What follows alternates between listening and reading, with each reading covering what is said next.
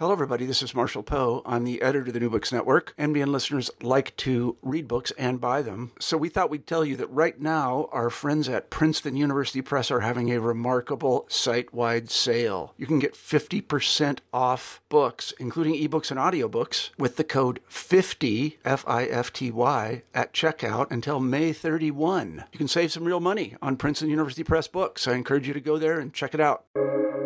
Welcome to the New Books Network. Welcome to New Books in Critical Theory. It's a podcast that's part of the New Books Network. On this episode, I'm talking to Annie Berke about their own best creations, women writers in post war television. Uh, welcome to the podcast. Hi, thank you for having me.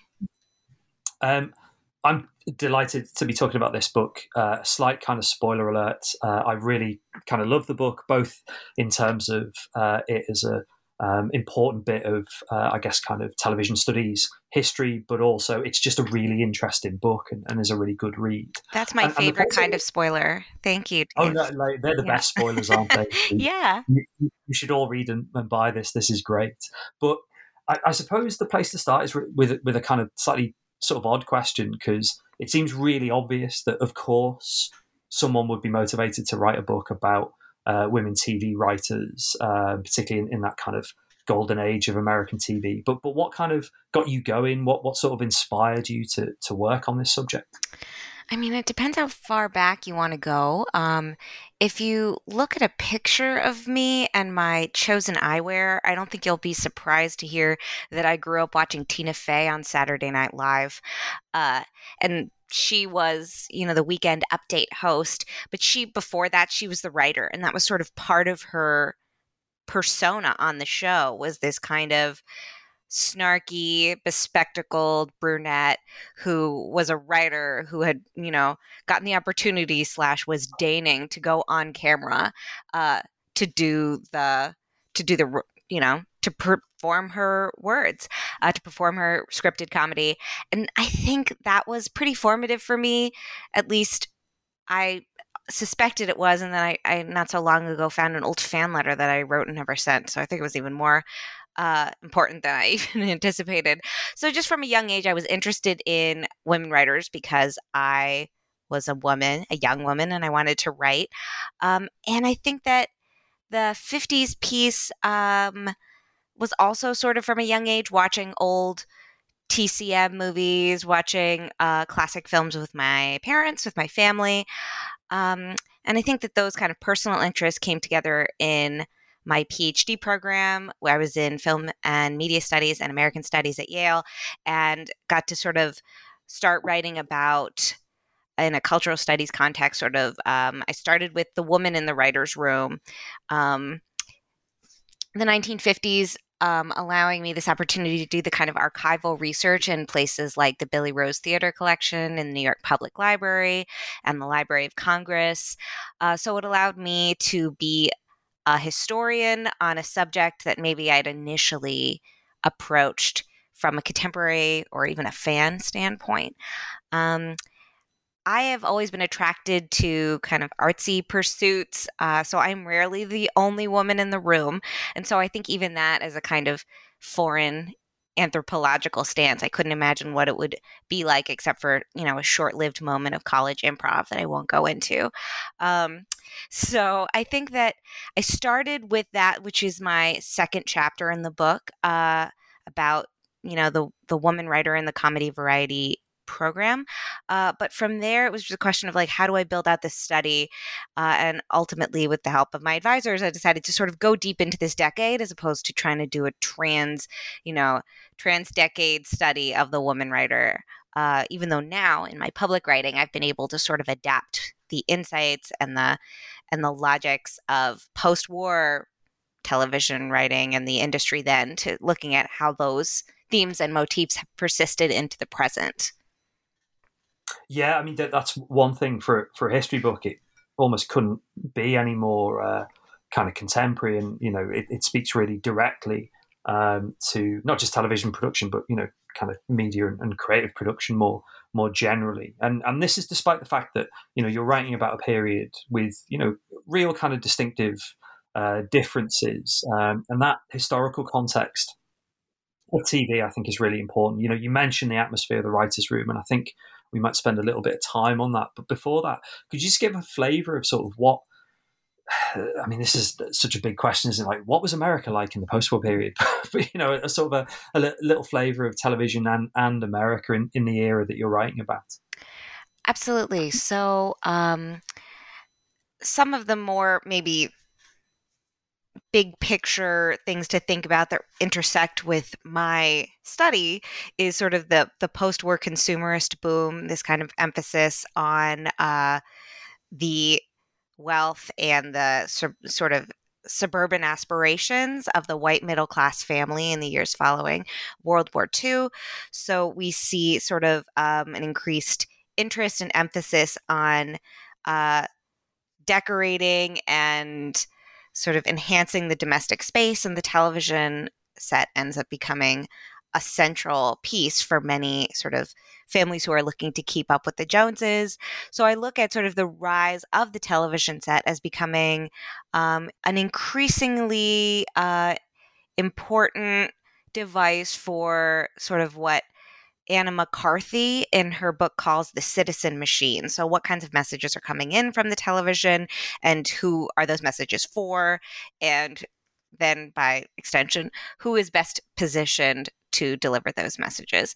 So, we're thinking about um, not only kind of um, sponsored programming, there's sort of a blurry line between what a sponsored um, long form advertisement it would be and a television show that is hosted by a single sponsor, which was very common at the very beginning of television until they moved into more of a multi sponsor or advertisement break model.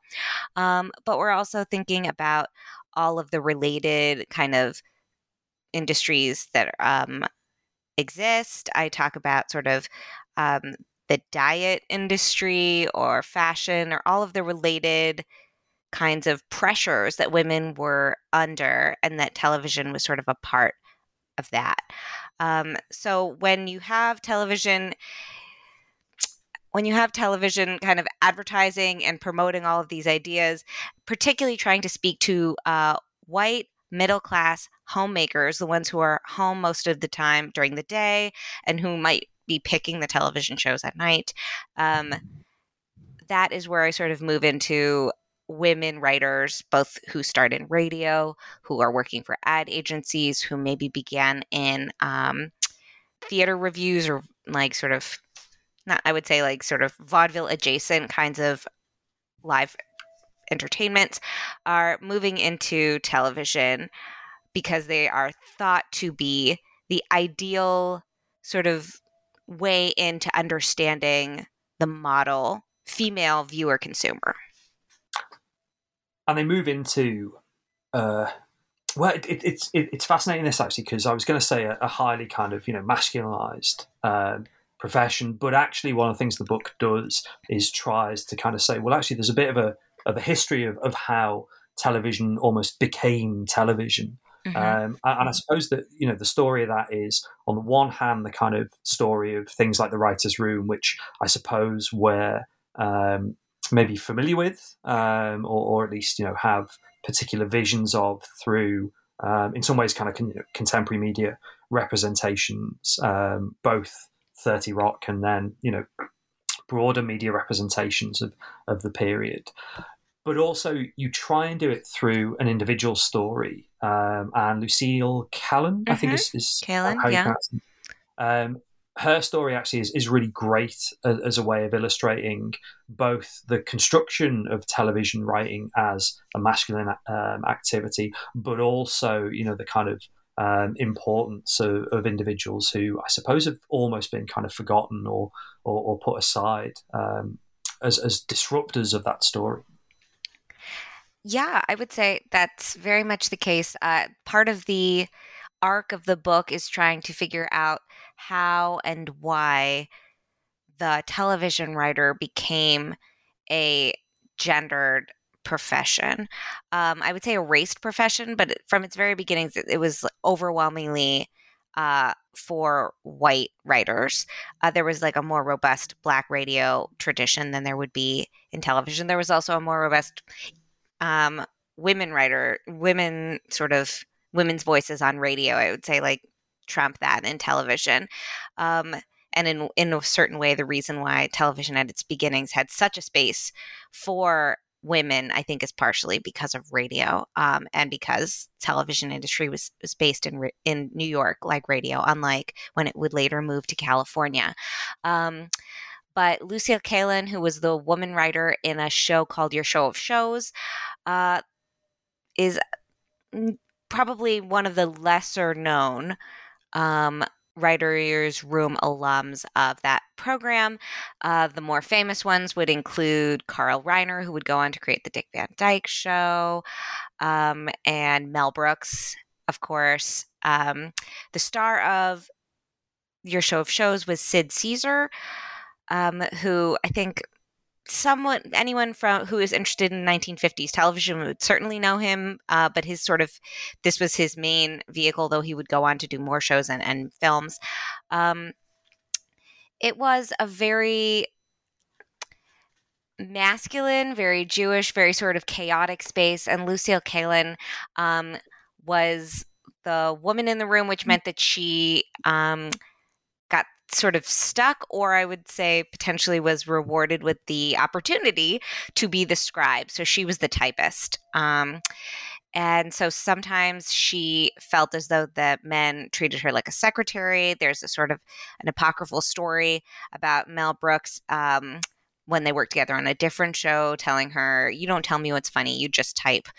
Um, but she also said that her place behind the typewriter allowed her the opportunity to uh, be the decider to ha- make the executive choice whether or not to include what one of the men in the room would shout out.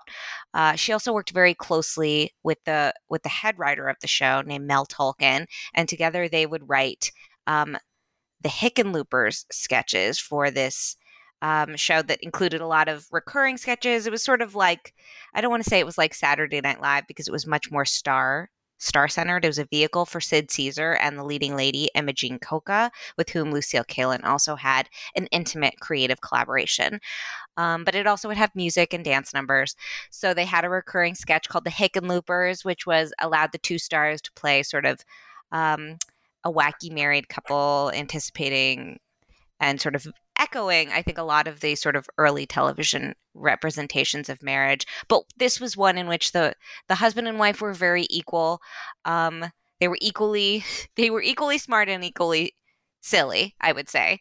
Um, so Kallen was, I think, an important person in this study and important for me to start with, both because she um, was very articulate in her like later years after uh, decades after the show was over about like what she contributed and um, detailing the conditions in the room and how she felt the pressure to be dignified and ladylike but also to make herself heard and that those were in conflict and that she had a kind of um, second wave feminist perspective on her experience in the writer's room that I'd say not all women writers either they never would talk about it in that way or they never had the opportunity to do so. So for me, sort of in approaching her work, she did a lot of the a lot of the analysis for me because she would sort of talk about oh, we didn't have time to talk about gender in the writer's room, which couple, you know, which doubled as the costuming room. And I had literal jock straps hanging over my head. But no, we didn't talk about gender to answer your question.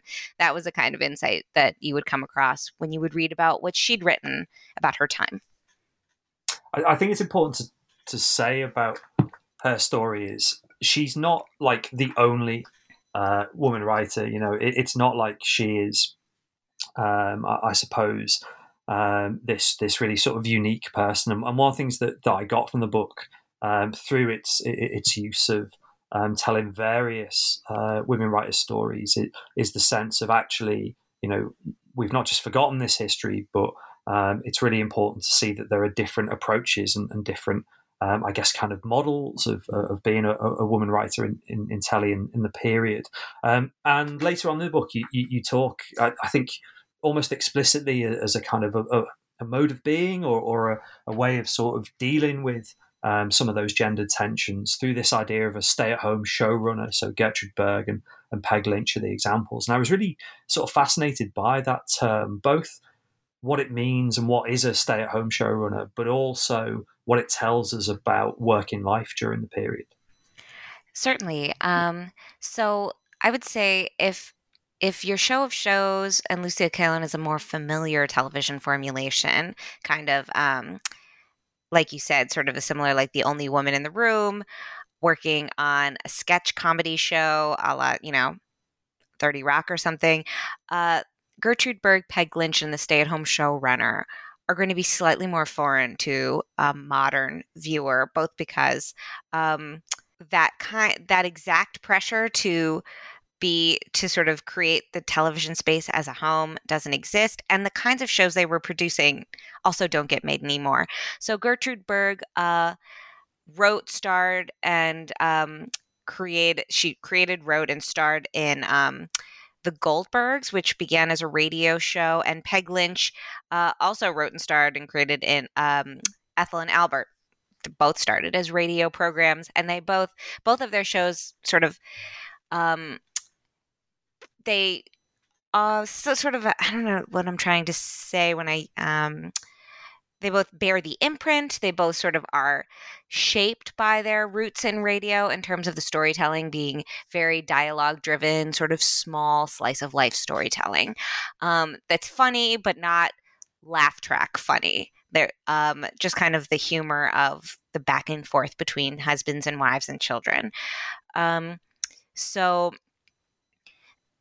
berg and lynch in different ways articulated what i called the stay-at-home showrunner which was that they uh, emphasized how their experiences as women and wives and mothers informed the ways that they wrote the show, what they wrote about, and the ways that they ran the set or ran the operation.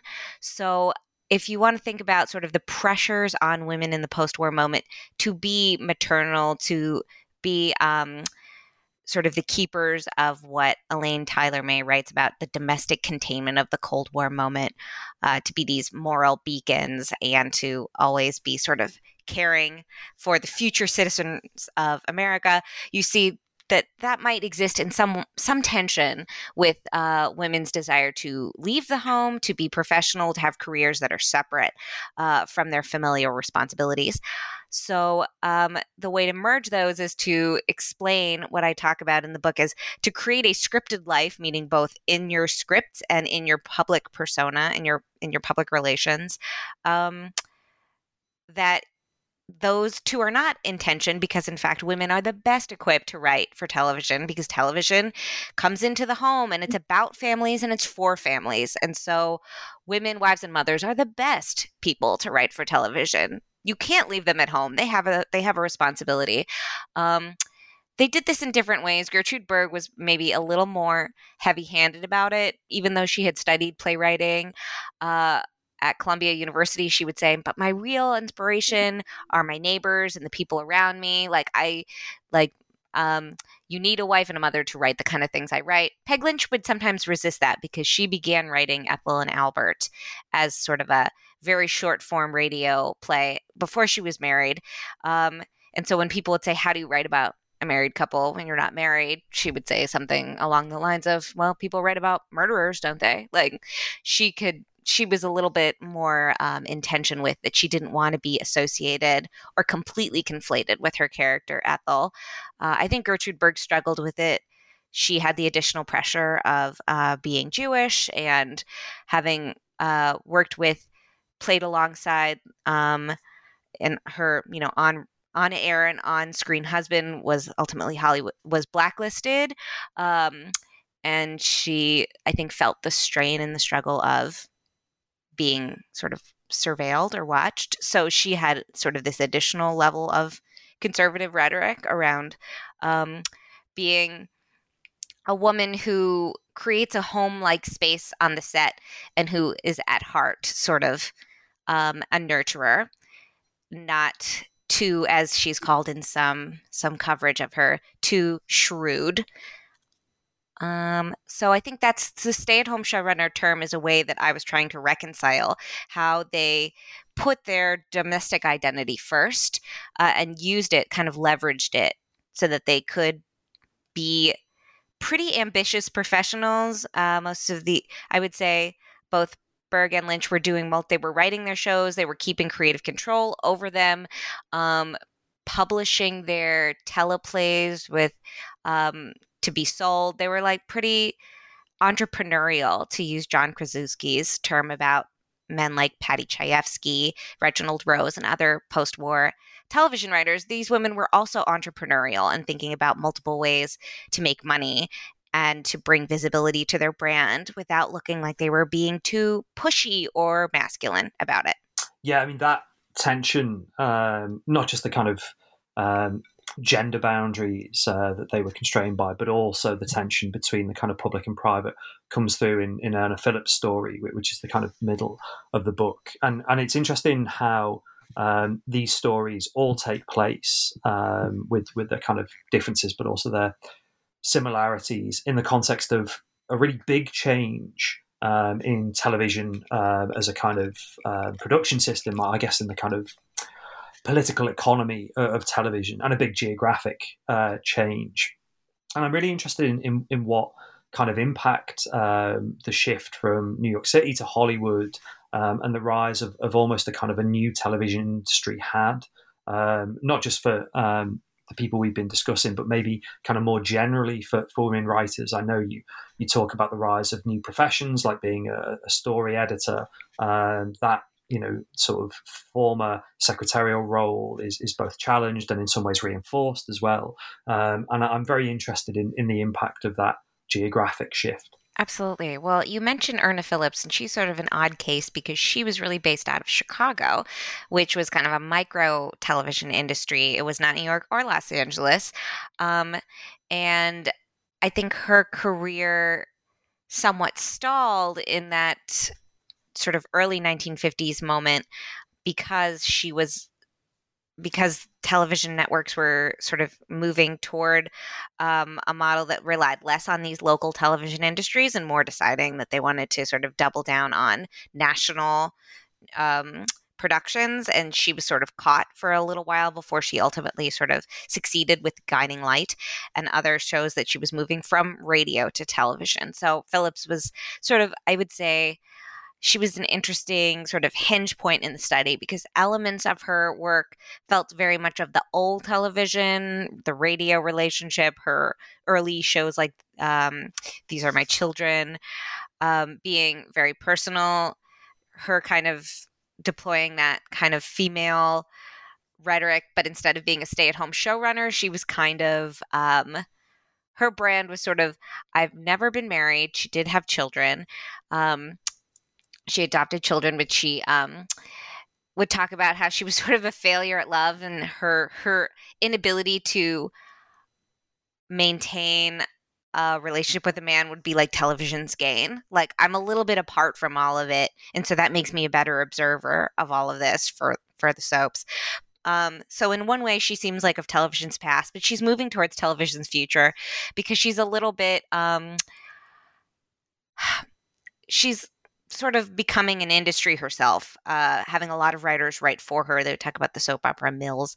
Um, so you're seeing this like increasing this move away from a kind of like personal artisan like making of of television into something that's more capitalized and more streamlined and more um, part of a bigger industry as television is moving from New York and radio and relocating to Hollywood and being absorbed into the film studio apparatus. Now, around 1948, with the Paramount decision, film studios are being required by the government to divest themselves of their theater chains because um, the kind of the control that film studios had from production through distribution was viewed as a violation of antitrust. Um, you might say, but that's what networks do now, that's what studios do now. Well, I would urge you to Google that because those antitrust laws have been um, completely hollowed out in recent years in the United States. But at the time, this was seen as a monopoly So, as film studios had to get rid of their theater chains, they were put in a temporary freeze, meaning they were not allowed to buy anything like, for example, uh, television networks. Uh, but once that freeze went up in the early 50s, uh, film studios started to get into the independent telefilm television production game. So, as television was moved to Los Angeles, to Hollywood, it gets absorbed into that machinery, which included a lot of hack writers who were willing to just sort of write the script. They, you know, made good money, but they didn't necessarily have a lot of creative control. I like to talk about Joe Gillis from Sunset Boulevard because sometimes that's the reference that people will understand the kind of um, professional um, writer who will do do his job and he's kind of like William Holden dead-eyed that's sort of the cliche just like do the job. This is not the precious stay-at-home showrunner mode anymore. Um, so as women are deciding whether to make that move many of them had to decide whether they wanted to move to Los Angeles whether they were willing to give up the kind of creative control whether they had made their names in the kinds of genres that were becoming increasingly popular. Um, we see like some drop off. Obviously, we could talk about that later. Uh, but the women who succeed in this move to Hollywood are ones who are willing to be more sort of contingent, freelance, um, less they i would say the television writer as a whole becomes a less public face and that that has a disproportionate effect on the woman television writer because um, the publicness and the sort of the scripted lives of these women writers that they exist for Americans at home makes it possible for more of them to come. You know, that kind of if you can see it, you can be it mode. So, as the television writer becomes increasingly invisible, that uh, means that the woman television writer becomes less important, less of a cultural imaginary, and potentially less of an industry fixture. Um, so you mentioned the story editor. That's one mode of authorship that was very open to women in New York and Hollywood because it sort of married creative and emotional um, abilities with administrative expertise. So, right now, a story editor, if you see that on a television credit crawl, if you see that someone's a story editor, it usually means that they are um, a staff writer on a show that got promoted. So, they have additional control over what people are writing. They might help do the outlines or sort of monitor other people's scripts. But in the 1950s, a story editor is really someone who works with writers to help them develop the script, who chooses which submissions in um, a show like an anthology drama, like Twilight Zone or something, where every episode is different, different characters, different story. So it's a little bit like a development executive in American movies now. Um, and I would say that that is one of the more authorial and less visible roles in television in this moment, where there are a lot of women doing it, but you don't necessarily get credit for it, and certainly not everyone understood it as a writerly or a literary contribution, even though I make the argument that it was. What did this mean for women's representation on, on television? And actually, you've mentioned uh, the Twilight Zone, but I, I, you also talk about Alfred Hitchcock Presents um, kind of later on in, in, in the book. But um, you also get into how women were actually represented on screen as creatives as well. Um, and, and, what kind of women, I suppose, um, appeared on television from this new production system? Um, interesting. So, in in contrast with kind of the women that I talk about in the earlier chapters, where sort of a homemaker can become legible as a creative sort of writerly person, you know, like in Gertrude Berg or in Peg Lynch's shows, I talk about that they might be playing a housewife they might be talking about domestic questions, but the ways that they go about solving them or the ways that they um, talk about them always feels a little bit like they're create the home is a space of creativity and humor and sort of literary prowess.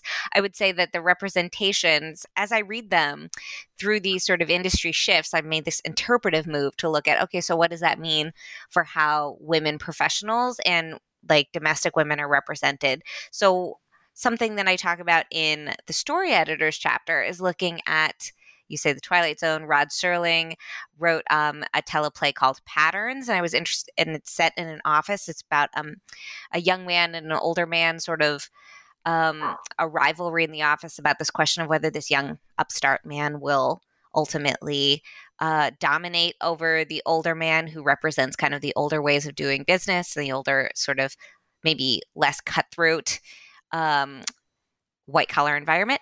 Um, and so that is typically looked at that that play is looked at as sort of an artifact of post-war masculinity and sort of ageism and the fear of the of the up of the new generation. But I was interested in that play because I, I looked at the relationship between this young man who's sort of struggling with what to do and um, a secretary character who sort of knows the ropes and knows the office environment better than anyone. Uh, and I looked at that through the lens of Rod Serling's uh, personal relationship with story editor for that particular anthology drama under which t- Patterns was released, um, Studio One, and looking at Florence Britton, who was a very well known probably one of the better known women story editors of that moment, and looking at sort of the ways in which women who were not getting the kind of credit uh, behind the scenes often knew the industry as well as or better than anyone else. Uh, so I'm I looked at sort of these women support characters in this chapter about women story editors to look at how that kind of professional dynamic was being mirrored and represented on screen. And then in the Alfred Hitchcock Presents chapter, which is mostly about that show, but sort of looks at the suspense anthology drama as a whole. Um, instead of um, the sort of the the um, crafty literary um, housewife of the earlier chapters, we have something that I call the literate heroine, which is that we have less of a kind of uh, settled domestic character, but a woman who is constantly in danger and who uses her knowledge of the genre in which she lives, which is the suspense genre, to find her way out. So, time and again in Alfred Hitchcock presents these scripts often written by women writers, and the ones I look at are entirely written by women writers, with the exception of one that I'll get to.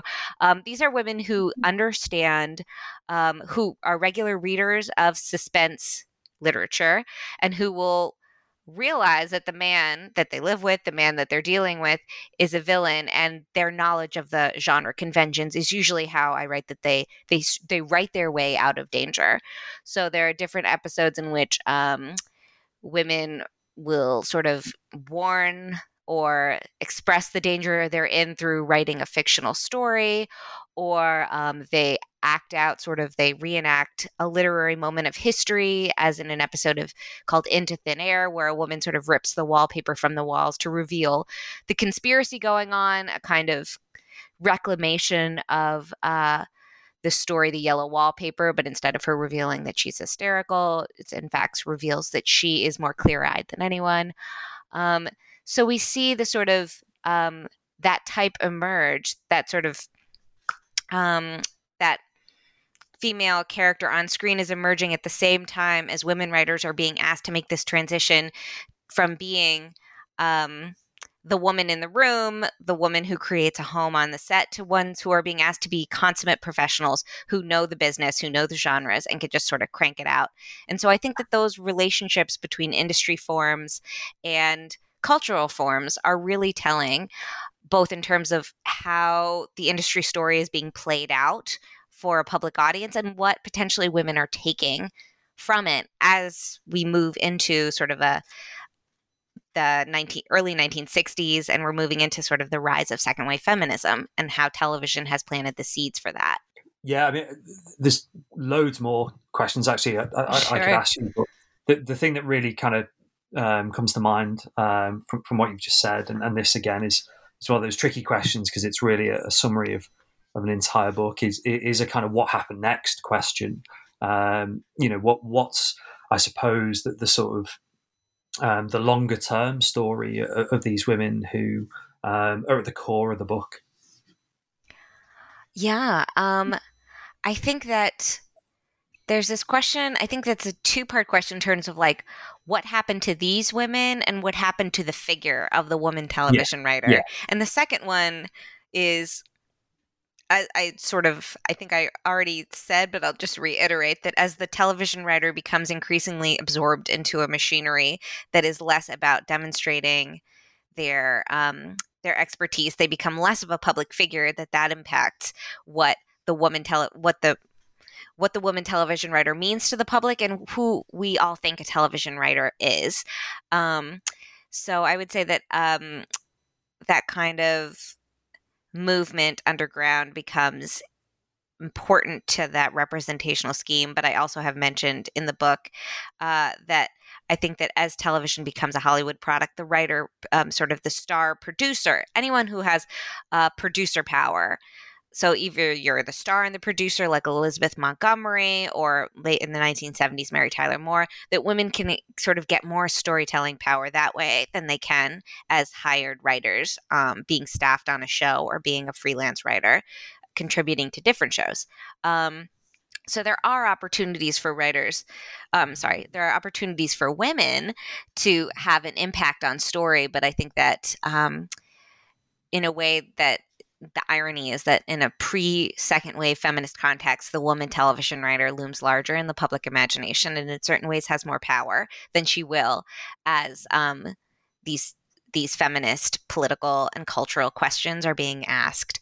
Um, and I look at the character of Sally Rogers on the Dick Van Dyke Show as a as a kind of important organizing moment in that she is a one of the first I think she, I don't know. I don't want to say that she's the first, but she is probably the best known um, women woman television mm. writer character up to that point, um, based on Lucille Kallen, but uh, more so on Selma Diamond, who wrote for a, the the next sketch comedy show that would star Sid Caesar's uh, called Caesar's Hour. Um, but she is not written by women. She is a woman television writer character it's a lot of words at once, who has been written entirely by men, sort of a men's recollection of what it was like to work with Selma Diamond, who was sort of a, a tomboy. She had a stand up career and an acting career afterwards. Um, and kind of a like, unlike Lucille Kallen, who was very aware of being the woman in the room, Selma Diamond wanted to be one of the guys. But Sally Rogers, the character, wants to be one of the guys, but then when she's alone in the show, like she's crying with a cat on her lap, kind of spinster stereotype. Uh, so we see the kind of push and pull of like there's a certain amount of progress in that representation, but then there's also a little bit uh, some of the edge and subversion and anti marriage, anti domesticity jokes that Selma Diamond was known for. Mm, they're not so present in Sally Rogers. Um, so that's sort of what's happening to representation. That's what's happening in the industry. What happens to the people, I think, is um, representative of the different reasons why some women didn't continue in the industry, and they re- they range from sort of these structural problems to just personal choices. So Lucille Kallen was tired of working and by her own account, she was tired of being interrupted by all these men all the time. She became a very successful mystery novelist. Um, Peg Lynch uh, was, was a wife and mother who didn't want to move to Los Angeles. She went back to doing radio. Uh, Gertrude Berg, unfortunately, died in the 1960s at, at sort of an earlier age uh, than she died prematurely, I would say. She tried to stay in mm-hmm. television for a little while but it seemed like a show like the Goldbergs, a kind of slice of life ethnic family serial was just not where television was heading. She tried to, uh, in the last season of The Goldbergs, the Goldbergs moved from their tenement building, their apartment building, to um, a suburban home and retitled the show Molly. So you can sort of see the assimilation and the erasure of ethnicity happening there. Um, but it didn't but then the show was over and she started a new show called Mrs. G Goes to College, which was basically like if her character of Molly Goldberg went to college. So it was kind of a weird combination of teen show and the Goldbergs, and it didn't work. Uh, it didn't find an audience. You know, sometimes you try to please everyone, you please no one. So she had some good acting roles afterwards, uh, some dramatic roles even that got her some critical acclaim, but she was not television's future. Um, Irna Phillips, by contrast, who also I think died uh, sort of earlier than we would have than we would have hoped. She was sort mm. of part of television's future because she was a I would say both women were business minded, but she was part of a of the daytime television, the soap opera move, uh, which was only growing in momentum. And she, um, you know, this is just sometimes I think a question of whether television was moving in a, in a direction where these women writers, how they'd made their names, what they were known for, whether that was television's future or its past. Uh, but of course, as Phillips goes on, she's actually writing fewer and fewer scripts. She's sort of she's dictating the shapes of shows like Guiding Light and As the World Turns, and then um, other people are writing them for her um, in her voice. I would say. Um, and then, yeah, I mean, the women, like the story editors, I would say that the story editors that I talk about and the freelance writers, these were women who like moved in and out of the industry. Some of them remain, some would move into film.